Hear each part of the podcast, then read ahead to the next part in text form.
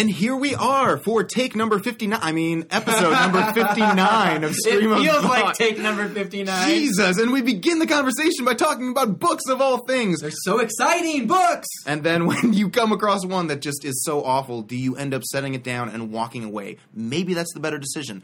We discuss. Yes. And then we talk about people. Do you love them or do you hate them? Everybody, I believe, feels a little bit the same, but some more heavily than others on certain sides of the spectrum. And then we round things out by talking about our place in this corporate system that we're encouraged to participate in. Is it, are we basically zombies just walking around being part of this, like, bland society without any sort of sense of freedom or liveliness in, in the world that we're living in? And then how do we get there? Why is it that people just end up in a place that they just don't like? Or how, how we just, ah, it's just so much that my brain can't handle it. Mindfuck. Yes, mindfuck. With that being said, episode number fifty-nine, Stream of Thought. We hope you enjoy.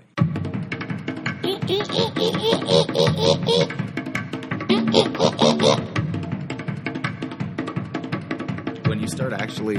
Are we doing a sound check first? Uh, I thought we could just go straight into it. All right. Yeah, that's fine. As long as we have it on our mind that we're I don't know why aware of sound okay. issues. Because um, that is the song that never ends, my friend. Just goes on and on. Lamb Chop. Did you ever watch Lamb Chop growing up? All the time, man. This I had, is the I had, song that never I had the Lamb Chop puppet, believe it or not, growing up. I saw like a video of that on Facebook. There was like a thing on Facebook. It was like, remember this song? And I clicked on it, and of course I had to watch it. And I, uh, I completely forgot about that show almost. Yeah, uh, it was. We sang it, was it on the Superman. bus one time. I remember. Oh we my were, goodness! I remember we was that track. No, we it was. This is when I was in like middle school. We were do we were at like youth group, and we went to like Laser Quest one time. We were in like sixth or seventh grade, mm-hmm. and or maybe it was a class field trip. We wouldn't take a bus to, for a youth group event. It was, I just remember being on a bus and we're singing that song, and somebody is like. Got their hand on the one of the, the not the window but a part of the bus in the back, and they're just boom boom boom. That says the song that, and everyone's singing it.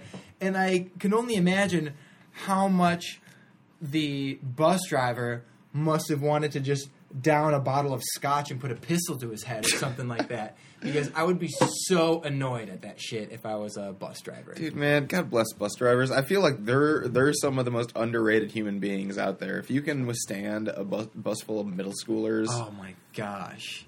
I mean, and they do it every single day, too. I mean, you think about teachers as being the ones with the, the balls of steel, so to speak. I mean, these bus drivers really...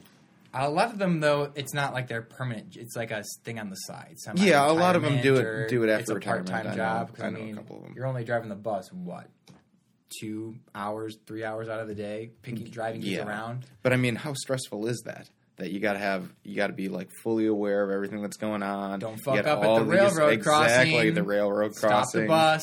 Throw open the doors. Look both ways a couple times. Yep. And then go. That's that's more of a Glen Ellen I feel, thing. No, it's the like. law. No, no, no, no, no, no. But I'm saying th- a thing to be concerned about because there aren't. Two, My there aren't son two... cut his finger on the bus.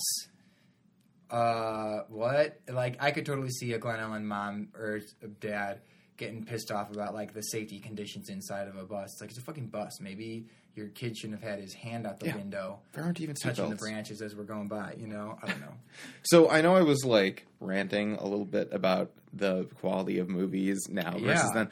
Uh, but I was going to say, kind of on that snarky note, I just finished reading the uh, the one of the novels that... Because I had said I was going to start reading in twenty eighteen, right? Yeah. So I just finished a couple of days ago reading one of the first novels... Uh, that Brooks from Minnesota had given okay. me to lend. And, like, he was he was raving about this book. He's like, oh, it's such a great book, you know, and the series just gets better and better and better. As I'm reading this book, I'm, it's it's called Mistborn by, uh, I think his name is Brandon Sanderson. Oh, yeah, Brandon Sanderson. Brandon Sanderson. Yeah. Uh, and so... The fantasy. This is when you said that all of the, uh, all the fantasy books are the same. Yeah, yeah. And so... I mean, it was it was enjoyable. Uh, it was a very unique plot development type thing that, you know, it was a unique premise, right? There are, there are a lot of sort of things that differentiated it from the standard traditional fantasy novel. Okay. And so I was into it, and then I made the mistake about two-thirds through the book of looking at the author's bio, and suddenly... It all clicked. Everything just sort of warped, and the enjoyment that I was receiving prior to... Because I thought that some of the terminology was kind of like... interesting, right? It was it was almost prudish. It was very P G, P G thirteen. And I'm like... Oh my god! For, okay. for, a, for a fantasy novel, like, it's super, like... And I'm not just talking about, like, sex or anything like that. I'm just talking yeah. about, like, violence, like, descriptions of, like, you know, scenes, like, how dirty or how, you know, realistic they, they portray the... And so the, just, the display... So it could have been sharper. Yeah, it could have it, it could have been more visceral, right? Okay. It could have engaged okay. the senses a little okay. more. Um, I know where this is going. And, Keep going. And so I was wondering, like, you know, I didn't really think anything of it as I was reading it, and then two thirds through, I flipped through Can the back. Can I guess how old this person is? It's not. It's not about his age, uh, but I want to say, like, I want. I want you to flip over to the author and then see his photo, and it's like a twelve-year-old kid with big ass glasses and a bowl haircut. The bowl haircut, I think, is right, but no, he's like a thirty-something, forty-something-year-old. Um, could be a little bit older. Okay. Uh, Mormon. Got it. From okay. Utah, and suddenly. And he's apparently, like, this renowned writer within Mormon circles. And so I'm just like, oh, my goodness. And you have to understand a little bit of the Mormon culture, right? It, it's super polite anytime they come up to the door. You, Mormons? Is that what they are? Those are the ones that no. come up to the door with the tie, the short sleeved no. button down shirt and the tie? No, those are seventh, Seventh-day Adventists. That come uh, proselytized. Oh, and, you're right. No, yeah, Mormons. Mormons were the origin, the religion that originally allowed multiple wives, right? And that's that's since been abandoned as yeah. a, as an ideological. I mean, I'm just going to do that without going Mormon. yeah, right. and, but they primarily reside in Utah. They throughout American history, they've been a relatively discriminated against religious group, but their ideology is pretty conservative. They and so. Suddenly that clicked. I'm like, oh my goodness. Well, that's why this writing seems so prudish is, I mean, it's not, it's not going to reach that level of like, you can smell the blood in your nostrils mm-hmm. kind of like vivid where it just brings a book to life. Yes. I think that differentiates it a little bit, but just realizing sort of his backstory totally colored the way that I read uh, the rest of the book is because just little things about, you know, there was a weird scene where it's like, uh, I'm not even going to go into it, but just we- weird stuff that was just like, it was very, very So all of a sudden you're British. Reading this book through a new lens. I'm reading it through a new lens. I totally and I thought...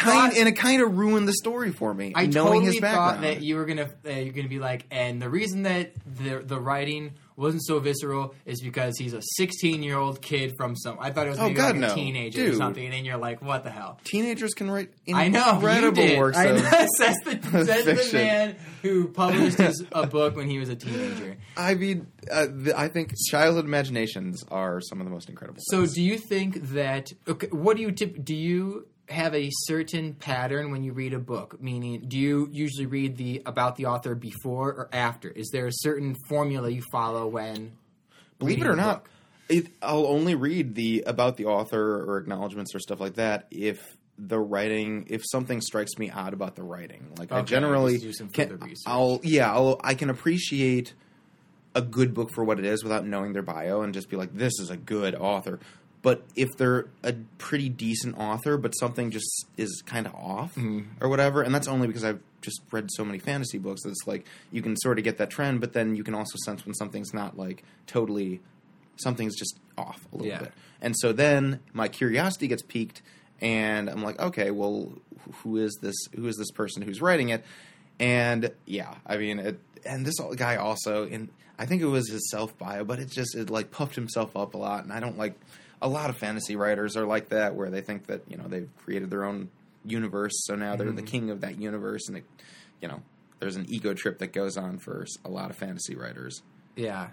I think Stan Lee is the exception. Stan Lee, yeah. I don't know, man. He's... But that's like graphic novels and... Um, yeah, that's a little... That's like a different kind of tier. But in, throughout my head, you know, as I'm reading it, I'm like, okay, you know, I start out, and I don't necessarily do this too often, but just in my head, I'm like, is this an A quality book, a B quality book? Is it, you know, like, where does it fall in the tiers of books? And as I'm reading, it starts out at an A, right? Like, everything's very solid. Mm-hmm. I catch a typo early on, so that's not a good sign. I love catching typos. I'm just like, oh, boy. And then... But, I mean, the typo... It's not... It, it's that was not, not a big deal. No, it did not yeah. interfere. Like, it happens, right? It, every yes. single book, no matter how well edited, is going to have one or two it's typos. It's like the the uh, goofs in, uh, in movies when something weird happens where, like, you see the cameraman in a reflection, or, like, in Game of Thrones... Yeah. When the, they're pulling the dragon out of the water... Water, and in the background you see a white pickup truck like on a road. Oh, that's right. Weird yes, stuff like yes, that. Yes. That there's just way you just can't control everything. It's kind of like a fun Easter egg, and it doesn't really take you out of the moment or anything like yeah. that. But it's just like, oh, or when I they, just when a word is omitted and the sentence doesn't make sense, you have to, your yeah. brain plugs it in, and then you realize it's not there at all. Exactly. Yeah. And so that was not an issue at all. But then as I continued reading it, sort of the the just the pure the it's. It almost became a predict- predictable formula in the way that it wasn't really throwing any any new stuff. And it was – it had like two or three secrets, and it just stretched them out the entire book. It's like you had to just keep reading. It's like there are two or three points of information that once filled in, suddenly the whole story is like you know how this is going to go and end and all that. But it's like they just kept dragging it out and dragging it out, whereas most, most good fantasy novels will have – it's like a, a water wheel of constantly – Un- uncovering new yes. facts and information and expanding this world, whereas this, it was like it started with a premise, they stretched that premise out to the end, and there wasn't really a lot of it's building not rewar- out, it's out not rewarding there. If you don't know something and then a few chapters later that's uncovered, but in those few chapters something new came up and then you want to keep exactly it yeah. builds upon itself, whereas this, it was just like they were sort of lumbering going, along going, till going, the conclusion going. And uh, really good descriptions of battle scenes and stuff like that. A lot of people really struggle with with descri- with writing about action, how mm. action looks. I thought that was good, but just by the end, I'm just like it's fallen from a it's fallen from like an A minus to a B plus, and it's like once it falls into the B category, it's, it's not a book I can recommend to anybody else. What uh, are your thoughts on finishing a book if you don't enjoy it? If you're reading a book and you do not enjoy it, do you believe you need to finish it because you started it and give it a fair shot? Maybe something changes near the end. Mm-hmm. Yes, you do. Yes, I I have an issue with, for me anyway, it's like I can't leave something incomplete. I want to know how the story ends because sometimes you get the pleasant surprise, and and sometimes there there's that author who's able to like pull out you know a saving win at the end and make the book totally worth it. Mm-hmm. uh, because they bring in all these different plot pieces. And then there are those books that do both. That is like a fun roller coaster ride and has just a really exciting conclusion that just blows your mind. I think of, as much as people like to criticize him, Dan Brown, when he did Da Vinci Code, mm-hmm. uh, Angels and, and uh, Angels Demons. and Demons, and a couple of other ones as well.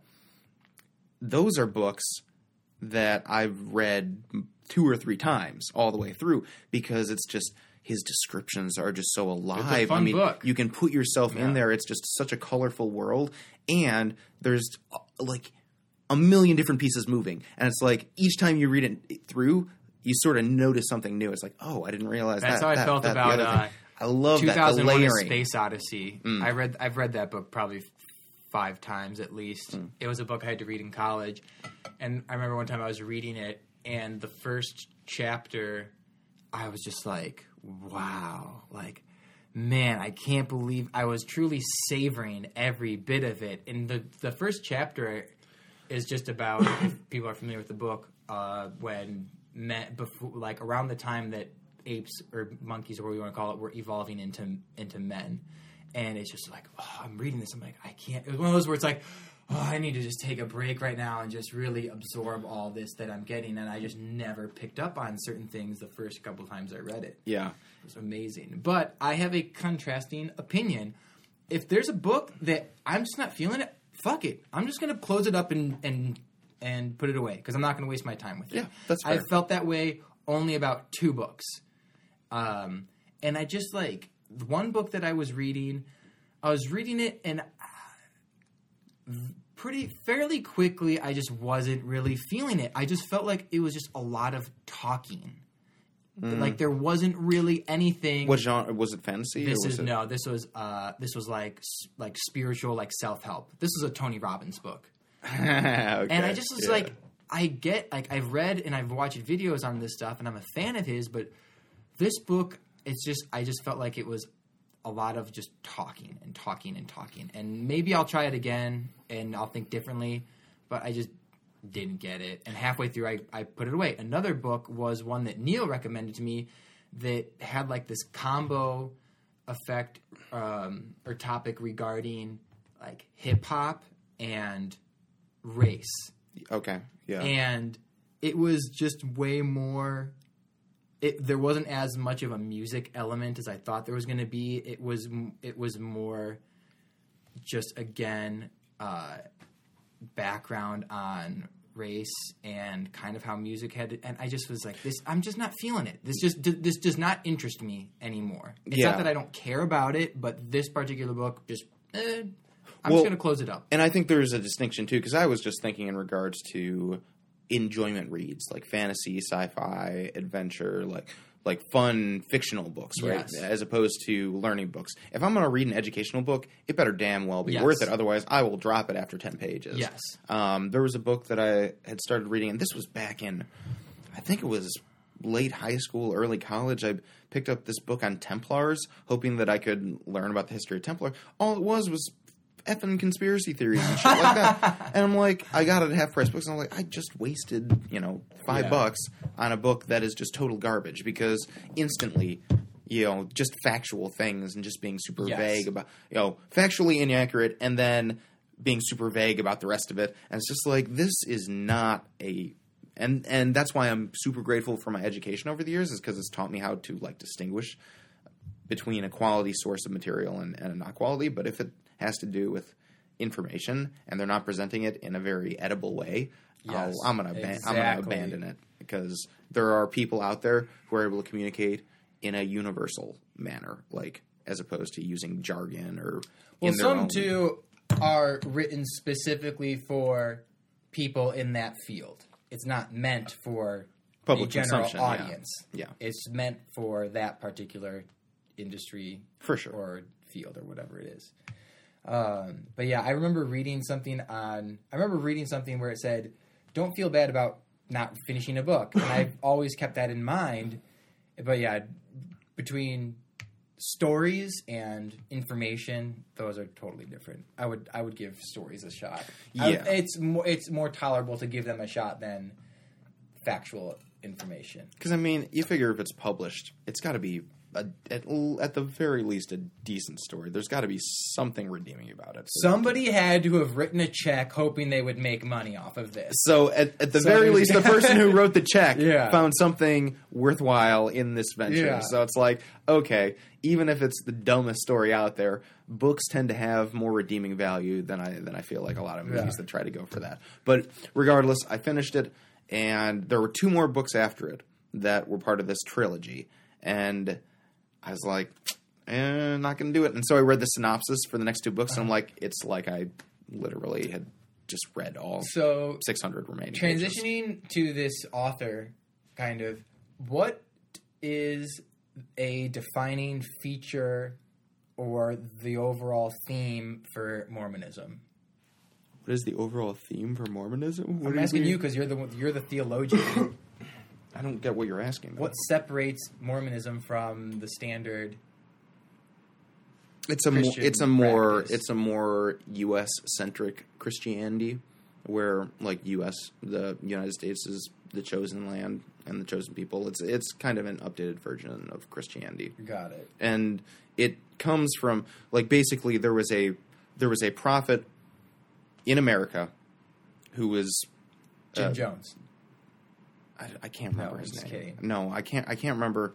Um, for the life of me, I feel horrible okay. about this. But he found golden plates, and these golden plates in, in uh, were transcribed with, uh, according to the Mormonism, uh, with sort of updated rules as to how Christians should. They live. Found this in the United States. Yeah, yeah. Okay. And so they migrated from the Midwest all the way out to Utah, basically set up their community there because they were per- persecuted the, the whole way through. Like they couldn't find a place in the U S where they would be allowed, their ideas would be allowed to, like, be in mainstream Christianity. So they just founded their own. Why do you think that they were ostracized? Because, like any other, uh, what what do they call it? Cults that end oh, okay. up breaking off of the mainstream of Christ uh, of Christianity or whatever the dominant religion is. You're going to have people who want to eliminate any deviant threads of religious thought. Got it. Like, it's a war, man. Yeah. It's it's no one. Well, we no talked about it last time. It, every, everything has to be like, right or wrong. Well, and I mean, it, it's a Good war even on evil. even on my side with of the progressive, what I like to consider like loving Christianity. We believe that we'll conquer this hate-filled Christianity, and that, you know, it's not going to be a literal war, but it's going to be a war where love defeats hate, which is like the paradox of the Bible, we believe at its core. Whereas a lot of these other more conservative Christianity uh, think that it's going to be a literal war where they have to, like, take up arms against the heathens, okay. a k a you and me, You're right. to bring about God's kingdom on earth. Okay. Because we are we are the Satan incarnate.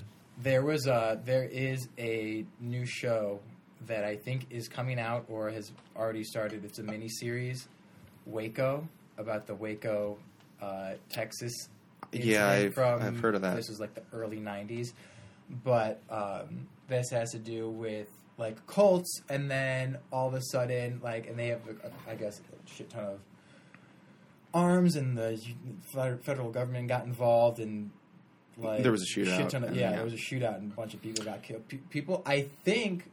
They had threatened, like, if you try and leave, we will kill you. Mm-hmm. And I think that actually happened. I can't recall. Yeah. I'm the, not familiar with the events, but it was like, wow, people are fucking crazy. Now, I will say that I think the, the name cult gets a bad rap.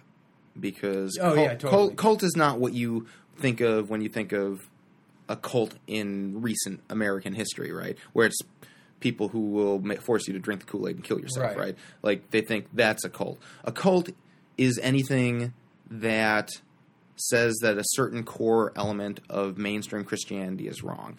Or in the case of Christianity itself, Christianity began, itself began as a cult because early Christians still believed themselves as part of the Jewish faith. They just believed that the prince that was promised, you know, the coming, the coming king was Jesus.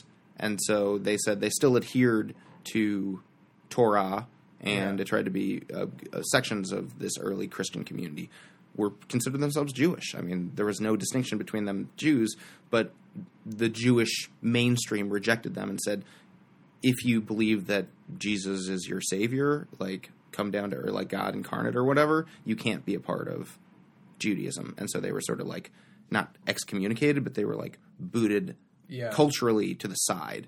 And so that was what defined them as a cult, right? Is that they were a pariah in society's mm-hmm. eyes. And any cult that has, you know, any any cult will eventually become a religion itself if it gains enough followers. Because mm-hmm. it goes from counter practices, counter mainstream practices to everyone does it. It's like the majority. Yeah. But anyway, little little deviation. Speaking of deviations, let's – I'm just going to steer the topic onto something new. Um, so I'm at work today, and, and the, the theme of this story is just not accepting something to be, like, factually true. Like, what – I'm telling you this. Yeah. Why aren't you listening to Welcome me? To my world, man. Me? Welcome to so my world. There's two different oranges, like the fruit. Right? Yeah. And this woman says, okay, so first of all, I hear someone say, you know, excuse me, sir, and I'm about maybe fifteen feet away, and I look around and I don't see anybody. Sir, sir! I fucking hate it when people, like, yell. Like, you can take a few steps. You don't have to be right next to me, but take a few steps so it's you're not yelping yeah. at me. Yeah. And uh, she's like, These I thought these were on sale. The paper says two forty-nine. These are three forty-nine. I said, oh, it's di- a different type of oranges are are two forty-nine. It's the uh, I don't know. It's pronounced Cara Cara or Cara Cara. They're, it's a different type of orange than the navel orange. She's like, no, orange is three forty-nine. I'm like, no, it's, it's a different type of orange. And And she and I'm like, I'm walking around. I'm like, I think they're somewhere over here, but we were out of them. I'm like, no, we don't have them. I'm like, no, it's the character. And she wouldn't accept. Hang on. So she wouldn't accept the fact th- that the oranges. I don't even. I don't even know what was going on in her brain. Because it's like she didn't even want to hear me tell her that. Th- She she just had it in her brain that, like, was this not is it. computing. Yeah, it did not compute. Like, it wasn't – it was just so weird. And she got mad at me. Yeah. And I'm like, no, we don't have any. And when I told her this information, she got upset because she wanted me to say, oh, you're right. These are actually the ones on sale. But – because I immediately had said, like, oh, these are not it. It's a different kind. She's like, no, you don't understand what I – she her brain was like, you don't understand what I'm saying. These are the ones on sale. I'm like, no, you don't understand what I'm saying. These are different types. Mm-hmm. It's a different orange that's on sale. Mm-hmm. And she got all flustered and upset, and she started walking around, and I was like, fucking whatever. I just walked away. I was like, I'm not going to deal with this lady. And I look, and I see her walking out of the store, and she left. Then, like, fifteen minutes later, I see her back in the store. Like, okay, take your time to, like, go cool off, whatever. And I see her looking at grapefruit, and I'm I'm joking around with my coworker Sandy, like, should I go tell this bitch, hey, those aren't oranges, that's grapefruit, dumbass. Wow. Like, why? I, I'm telling you, so, I don't understand why you don't believe me. One, I fucking work here, okay? Like, two, I've been at the register where I know, like, this has come up before, and even if I didn't know, as a result of a few instances, I know. I now know, like, this is the one that's on sale. This is the one that's not on sale. Okay? And, like, three, I fucking work here. Like, I know what it is. Why I don't understand. Why aren't you believing me? I'm sorry that this is a big ordeal for you, but I'm telling you this as a fact, and you don't even want to hear it from me right now. Yeah. You know. And that's and and that's not the first time that's happened. That's just an instance that that stood out to me because it was just so blatantly obvious. But I was yeah. just like, what is wrong with you, lady? You know, I'm I'm like laughing to myself right now because I'm just thinking, not not to the specific instance itself, but I'm somebody who generally I consider myself to hate people. Oh, and yet, I was thinking about that the other day. And yet I manage them pretty well. I feel like you like people, you just cannot manage people in, I just, in, a, in I just, a setting no, like that. It's just I fucking hate retail.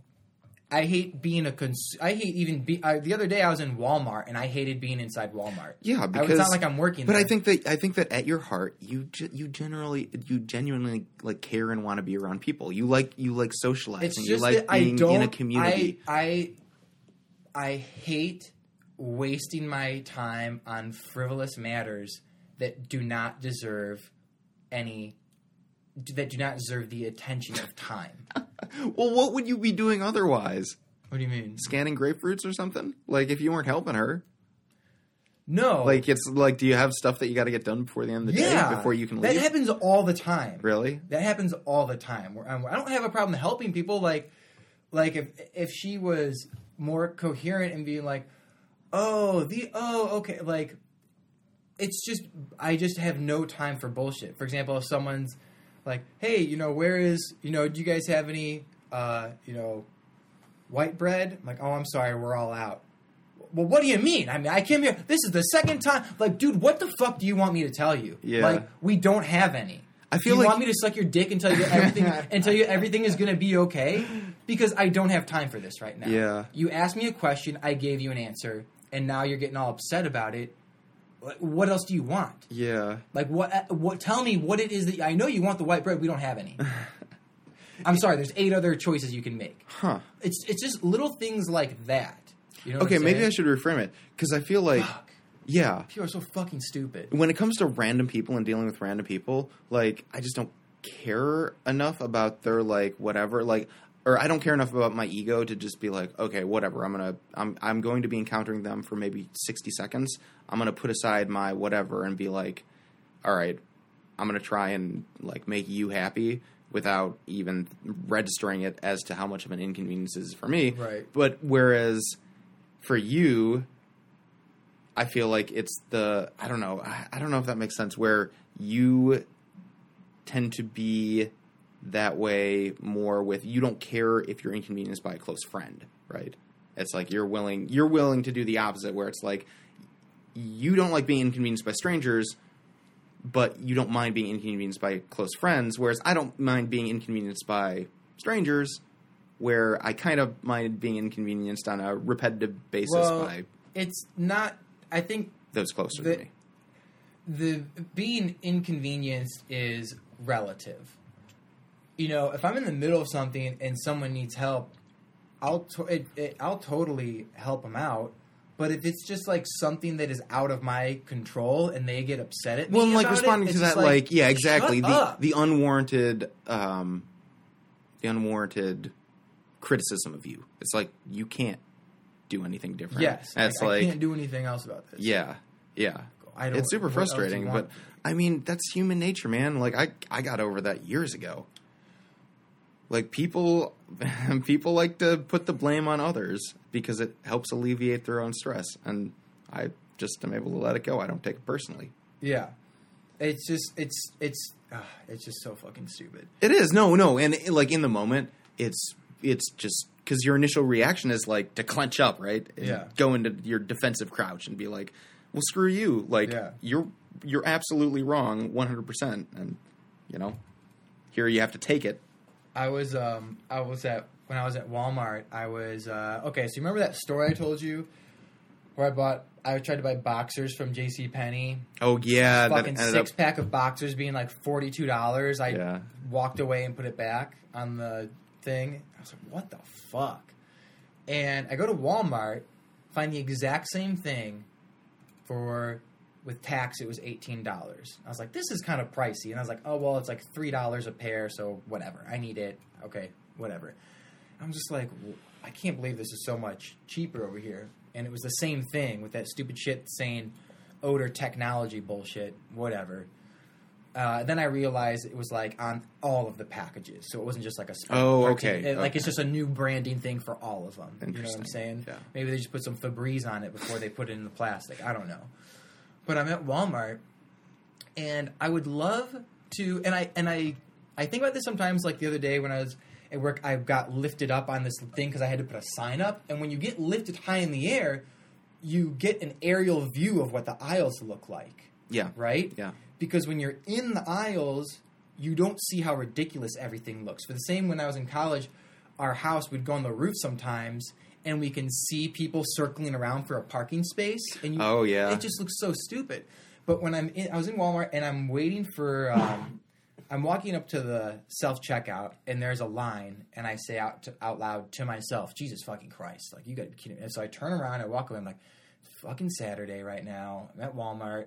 Should I just walk away? I'm already here. I need this. I'm just going to wait. And Just I, I, you can probably find a better vocabulary word than I can, but it made me look at human beings from as like a not as I took a step back and observed human nature and culture. For example, there everyone has these little individual lives. But they all center at the supermarket where you get whatever it is that you need, and then you go back, and you have to go through these lanes to check out, and just kind of the macro view of how things work. And I thought to myself, man, I would love to sit next to an alien and, and, and have them tell me what they think of how things work around here. Because then I also think of, like, the human body and blood cells and everything like that, and I think of how like the highways and going to work, and you think of the aortas and the blood going through and pumping out, and you think how how rhythmic everything is mm-hmm. in in culture, yeah. in terms of like running errands and efficiency, going to work right. and everything, and if, and I think of again like everyone leaving their house to get into their car to go onto the highway to go into this one place, and again I think of human anatomy of everything has its little uh, niche. In mm-hmm. the bigger picture. Um, and in that particular moment, I was just like, I hate being this uh, person right now inside this retail outlet. But I, uh, I'm kind of rant- I'm just rambling right no, now. But, but again, I, I yeah. love seeing things from a different angle, a literal angle. Like when I was at the store and I could see people, at the aisles because I'm eight feet above the ground. Yep. And just seeing people push their little carts and go left. And then it's like, you know how like ants, they smell each other with the antenna and then they move about their way? Yeah. It's kind of like, oh, we just almost bumped into each other with our carts, but uh, uh, go left. Right, no, okay. And now we're ba- now we're on our separate ways. There's like a psychic uh, yes. connection that, that yes, we have. Yes, yes. And that was, that was the part about uh, seminary that I, that was kind of, it was kind of a mindfuck in that regard, was we deconstructed societal norms, right? And so we we spent... three years basically disassembling exactly what you were just talking about, this weird sort of hive mind structure where we – and I mean we're also so caught up in our own worlds that we don't even see just how um, robotic yes. our our lives have become yes. in in just it's predictable, it's routine, it's just over and over again. And a lot of times, you know, we lose that sort of freedom and creativity that we think of, you know, our early ancestors having, right? The ability to think outside the box. We're all stuck literally inside this little box in our phones. Mm-hmm. You know, everything has sort of been shrunk down to like so individualized that we can't really see how we are interacting with one another and just how mechanical everything yes. is. It's uh, and that's how. I mean, it's it sounds a little um, what uh, uh, leftist propaganda-y, but I mean the. Corporations are very well attuned to human psychology and behavior, and so they utilize they utilize the, that those facts and that information in order to best control general, you know, human behavior, buying patterns, you know, just shopping behaviors, that sort of thing. I mean, the fact that you have shelves themselves are micromanaged in regards to where you place oh, yeah. the – the products that you want sold the most. There's a particular place where you're supposed to put everything in order to, in, you know, maximize the likelihood that somebody in their brain is going to be like, I don't really need it, but it's there, convenience, all that sort of thing fits into that system. And it's all, I mean, it's all very, very well um, disguised, you know, and it started with this sort of adver- advertising revolution that we had where it's all subliminal messaging in a way that's a little less over. I was thinking when I was at work, just the colors that are used on packages, and the color has nothing to do with the product mm-hmm. at all. And I just thought to myself, what if color was completely absent from all the products? If everything was just in black and white packaging, right? And I thought to myself, like, how boring that would be. Nothing inside the packages would change, right? Not the nutrients, not the taste, not anything, but just people would look at People would look at these things, like, with disgust. If there was a – like Cheez-Its. If it was in a white box with a black text that said Cheez-Its. Not even or Cheez-Its if it or – still had the de- if, if everything still had the design cheese-flavored yeah. graham squares or something like that. If everything like still had yeah. the design and creativity and everything looked the same with the exception of instead of color, everything was black and white or yeah. gray. Yeah. People – just the unlikelihood of people buying things. Well, I, I think, think people a, would be more aware of – because people get distracted by the colors and yeah. lights and stuff like that, right? Uh, and so you remove all that, people suddenly become aware of just how um, horrible the situation actually is. It's like rows upon rows of yeah.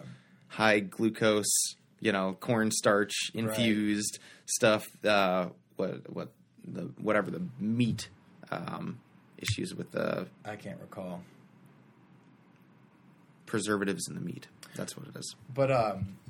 Speaking of groceries and food and what we were just talking about, I, I'm in the middle of the book Walden by Henry David Thoreau. Oh, okay. Where he goes out into the woods and builds his own cabin and kind of lives out there in solidarity, and then every so often goes to town and just kind of goes through his routine. And I just finished this chapter where he was he met a family who were just like kind of, you know, pretty poor, and Um, he mentions kind of the rat race or just kind of circle that people are in when he's at dinner with them eating, and the guy's a farmer or something, and he doesn't make a lot of money. He makes just enough money to be able to buy, you know, he mentions in the book, luxuries. In this, so this book was written, this experience is from the year eighteen forty-nine, eighteen fifty, I think, forty-eight maybe. And it was published in eighteen fifty-four, okay? So for us to this, you know, things that we think we need iPhone, laptop, internet, uh, cable or satellite television, right? At the time, it was like, he mentions meat, butter, eggs. He just uh, just mentions a few, few uh, food items. Where Henry David Thoreau, he cultivates his own food. He pretty much just eats beans a lot of the time. But what he gets at is this person is trying is just working so hard to make enough money to be able to buy these things. But if he lived just a little bit simpler, maybe didn't get buy or eat meat or the milk or butter and stuff like that. If you just gone simple and say rice and beans, it'd be easier to sustain yourself and have more income. What I'm getting at is this is like people with big ass houses and Mercedes Benz, and but they have terrible credit and they're in debt. You know what I'm saying? Yeah. Is that? Do you know what I'm saying, or are you just nodding your head? I, I don't really know where you're going. Oh my with that. Gosh. I mean, I understand.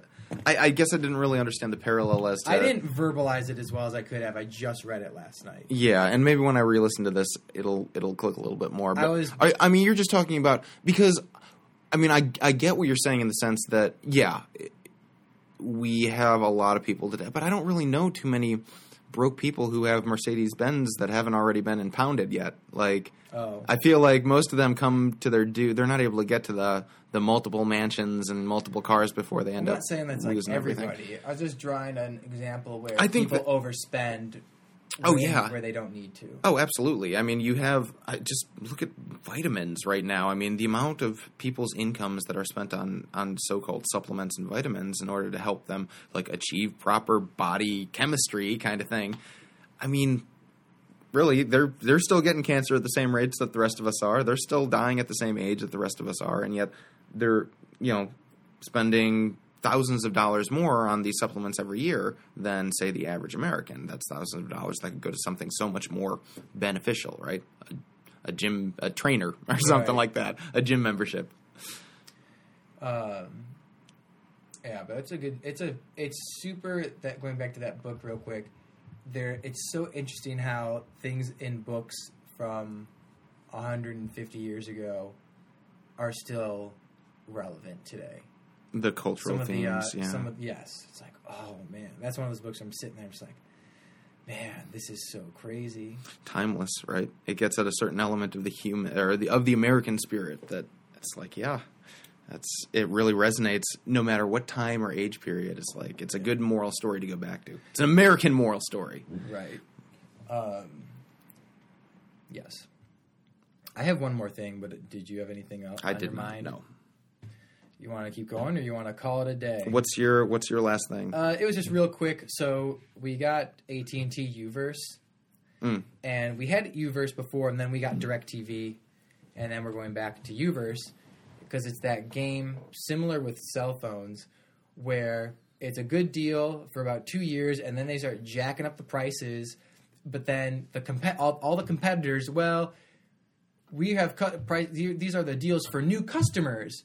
And a new customer is considered somebody who has not been with us in the last two years. So even if you've had us before, you can get the new customer deal. And it's just like every two years, it seems like we're... We're changing providers for something. uh, have you have you guys thought about going without cable? Uh, Just cutting it? No, because my dad is uh, my dad watches the only thing my dad watches is soccer oh, okay. and okay. new and the news, and it's all channels that are in Spanish. Uh, gotcha. So yeah, so kind going of. without cable, there's like three channels in Spanish.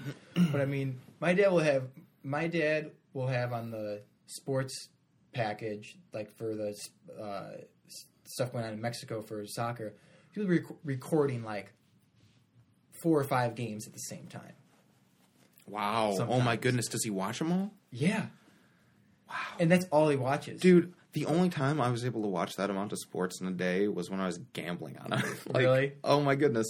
Because, I mean, nowadays, I really... I'll watch, like, I watch the national championship. Fuck Alabama, by the way. Yeah. And uh, I'll watch some of the playoff games. Like, I'll watch the Patriots play, and when it gets to the A F C and N F C championships. But it's like normal games, just day-to-day games. I don't have time for that. Like, it doesn't I do can, it for me. I don't care to watch sports on T V unless so much it's the playoffs. Than, I can do it as background noise. Like, if I'm friends. working and, and background noise, yeah. that's fine. But just sitting down and watching a game when there's nothing when riding my dad, on, like, mm. When my dad is not at work, he is either watching soccer, reading, or at the library. Wow. Those are the only things.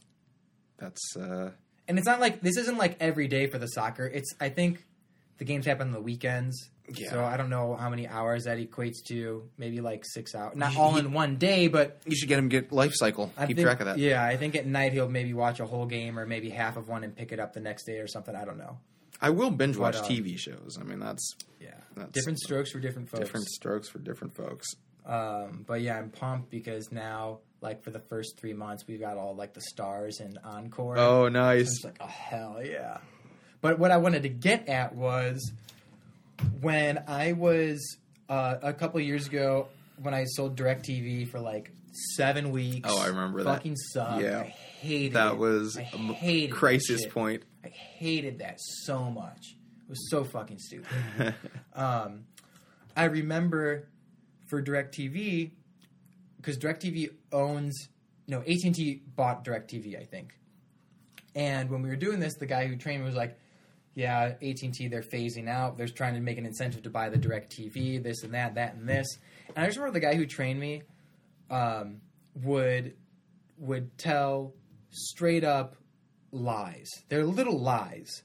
But it would be like when someone would be like, oh, so, like, I mean, I'm with A T and T right now, but I've got all these these uh, programs recorded that I want to watch. Like, what will happen to those? Will it get deleted or what? It's like, oh, no, it's just like switching out the hard drive in your computer. Like, it'll totally, you know, it totally transfers over. That's a fucking lie. It doesn't happen. Wow. It does not happen. Oh, my goodness. The other thing would be like, um, yeah, you know, uh, you know, if you got to, uh, if you need any help, you have your own personal helper person, whatever, that's like specialized for your area. So it'll be the person that installs it, and if you need any help, like you need a new remote or whatever, you call them up and like they'll know you by name. It's a special, uh, you know, uh, whatever in your particular area. It's like, that's not fucking true.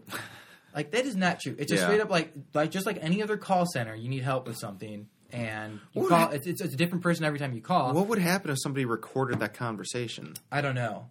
Like, that sounds like legal stuff right I there if the, if they're promising all this stuff for a sign-up or telling you to, like, say these things. Yeah. And someone recorded you, like, saying basically blatant lies. Yeah.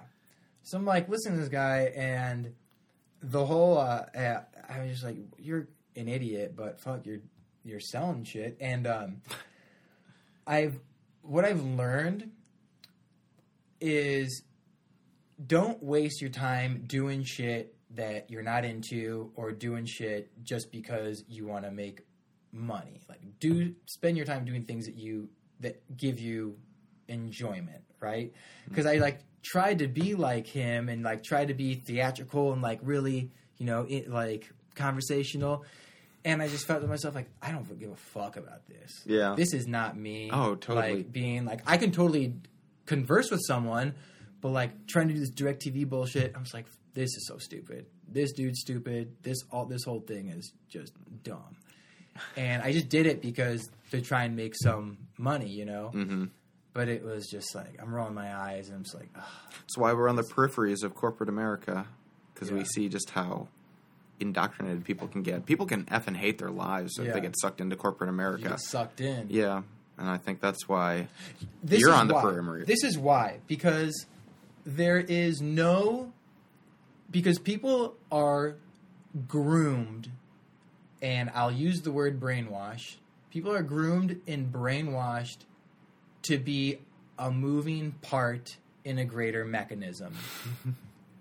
People are are taught to be one of the masses, not make too much noise, and just go with the flow and not to question anything. You sound like a budding anarchist. No, it's not about anarchy. It's just about, like, why just... Yeah, no, I mean... Why would why, you want to follow everybody else and not risk and pe- take risk? People think risk is a negative word, you know what I'm saying? And not take a chance on yourself. And I'm not saying you know, for example, if there's somebody that works for, that is a W two em- employee and works for somebody else or works for a corporation and they love it, awesome. If you enjoy what you're totally, doing, absolutely. That is totally cool. Yep. If you only make forty grand a year and you got to request time off for vacation and you're okay with that, awesome. Yeah. Like, just whatever makes you happy, whatever that means. Fulfilling life, yeah. Yes. But most people get stuck doing something that they're not into. Most people, I would say, have, when they're kids, have so much imagination and life, and then they start walking a path that they probably shouldn't be on, but they just go on it anyway because it's either easy or because their dreams have been squandered and they don't think they can do anything else. Or, I mean, there's a million variables. Crushed, you know, but, cr- crushed by the machine. You know, yes. From an early age, we're told we're part of the mechanism. And that's, too, I mean, I felt like there was a certain freedom for us not having cable growing up. Well, I mean, we played outside. We used our imagination. Like, the world was our oyster. We could, I mean, it was, we had to. I mean, and that was, it was great because for me, I saw a world outside of this, like, system, right? Mm-hmm. That you could, you could be independent. You know, my mom owned her own business and stuff like that and was able to raise her kids from home. That was a great model for me growing yeah. up. I'm like, wow, you know, somebody's able to choose their own path. Maybe they're not the wealthiest person in the world, but at least they're happy with their life and they're able, they're not missing out on those things that they years down the road are going to wish that they had that time back and be able to like redo it all. Like, I don't necessarily see those regrets in my parents. Yeah. It's like, what a, what a great model for that. But most families are in that system of like, they're just a cog in the wheel. Or they'll tell themselves, I don't like this, but, I mean, I get a company car, so I don't have to pay for gas, but... They like rationalize this, the yes. perks for, like, the standard of living or your standard of lifestyle. Yes. Like, there's, I don't know, there's a difference between those attachments or whatever, like the the facade, and then, like, true happiness. Like, yes. if you, if you're looking forward to going to... Because you're going to spend, what... forty to sixty hours at your place of employment every single week. Like, you better, you better have something positive. At the rate things are right now, you will be spending fifty years of your life doing working. Mm-hmm. I mean, you're not going to retire at the age of sixty-five. That's not going to happen. No. You know, seventy-five or eighty is what's going to happen. And you're going to be spending your fifty years of your life just working. You may as well do it towards something that you like doing. Mm-hmm. But, yeah, I thought of that. And, dude, you can see it sometimes. And pe- you can see it in – in uh, I, I saw it in one person in particular for sure that I used to work with. It just the life gets sucked out of mm. it. I, I heard this on um, – like, he just hated everything. And uh, I saw – or I heard this on The Nerdist when there was an example made, like, when you're thirty, you have the face that you're born with, and when you're fifty, you have the face that you deserve. You know, if you're always angry, you're going to have an angry-looking face. Interesting. You know? That's going to be your default. Yeah. You know, angry or happy or depressed or confused or whatever, you know? That's a but, good yeah, way of putting it. That was a fun – I want to talk more – I can talk all day in regards to that type of stuff, but – maybe we can come with a little more substance next time. I think uh, – I think next time, well, I mean, I think right now we're about good. But yeah, I can talk about all that type of stuff forever. And ever, ever, forever, ever. Anything you want to add? No. No? Alrighty, ladies and gentlemen. Until next time. What? Oh, it still doesn't meet your approval.